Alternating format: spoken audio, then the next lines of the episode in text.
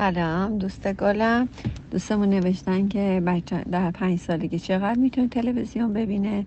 پسرم اصلا اهل گوشی بازی نیست ولی تلویزیون کارتون می‌بینه خیلی زیاد. نه اگه اما اگه بشینه من نگم بلند شو بازی کن یا هر کاری دیگه انجام بده ممکنه تا ظهر هم بشینه و برنامه کودک ببینه. دوستان گلم وقتی که مادر برنامه خاصی برای بچه نداره برای بچه پنج ساله نداره مطمئنا اسم بچه رو صدا می‌زنه. مثلا تصور کن اسمش امیره. امیر پاشو امیر بشین امیر بازی کن امیر بیا امیر برو. بچه اسم بچه ها رو هرگز صدا نکنید. اصلا اسم بچه رو صدا نکنید. مخصوصا تو سن پنج سالگی و یه کاری بکنین هنرمندانه یه کاری بکنین که بچه خودش پاشه بیاد همون کاری رو بکنه که شما دوست دارین. وقتی آموزشی آگاهی نیست تلویزیون تنها وسیله هست که می‌تونه کل اطلاعات رو در یه فضای بزرگتر به بچه ها بده. یعنی مرتب تبلیغ میده تصویرهای مختلف میاره نشون میده که بچه در سن یادگیریه و به شدت داره یاد می‌گیره. و شما مادری نیستید که بتونید که هر لحظه یادگیری های متنوع داشته باشید معلومه که تمیز کردن خونه غذا خوردن پاک کردن شستن برای شما مهمتر از بچهتونه. شما اگه هفته یک بار خونه رو بشورید یا اینکه هر روز خونه رو بشوری هیچ تفاوتی نداره. شما می‌تونید ماهی یه دفعه تمیزکاری بکنی می‌تونید هر روز تمیزکاری بکنی اینا هیچ تفاوتی نداره و دو سال بعد باز هم خونه همون خونه است. اگر هر روز تمیز نکنی باز هم کثیفه.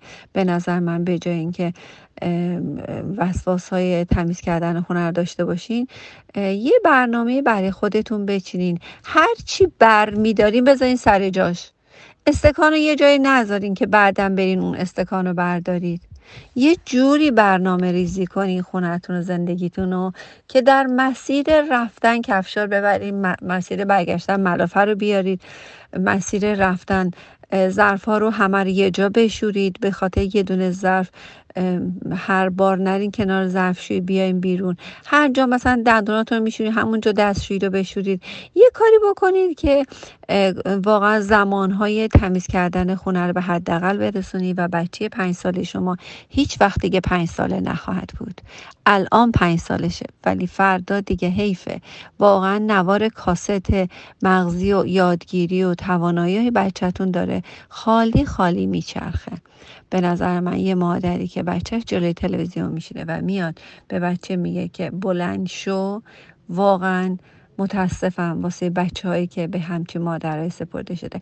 بچه ببخشید من شما رو اذیت می‌کنم و دون دوستتون دارم. من یه ذره بد میگم اینجا رو ولی واقعا می‌خوام که یه ذره بیشتر به خودتون بیاین و بچه های خوبی تحویل بدین چون این بچه که الان می‌خوای بگی پاشو بلند شو بازی کن. یعنی بازی یعنی چی؟ من اصلا مفهوم بازی رو درک نمی کنم بازی باید یه جوری باشه که یه جوری باشه که بازی توش درس داشته باشه آگاهی داشته باشه. بازی همینجوری اصلا برای من هیچ معنی خاصی نداره. بازی می‌تونه شادی می‌تونه در مسیر کار باشه می‌تونه در مسیر آگاهی باشه سواد باشه. و حیف همین بچه هستن که بعدا التماس می‌کنی که درس بخونن و یه مدت کارتون سختتر میشه. پس بهتره که اعتماد بچه هاتون همین امروز جلب کنید. رابطتون با بچه هاتون خوب نگه دارین. یه جوری بازی رو ترتیب بدین که خودش تلویزیون رو رها کنه و بیاد کنار شما. دوستتون دارم. بچه های خوب و شاد داشته باشید.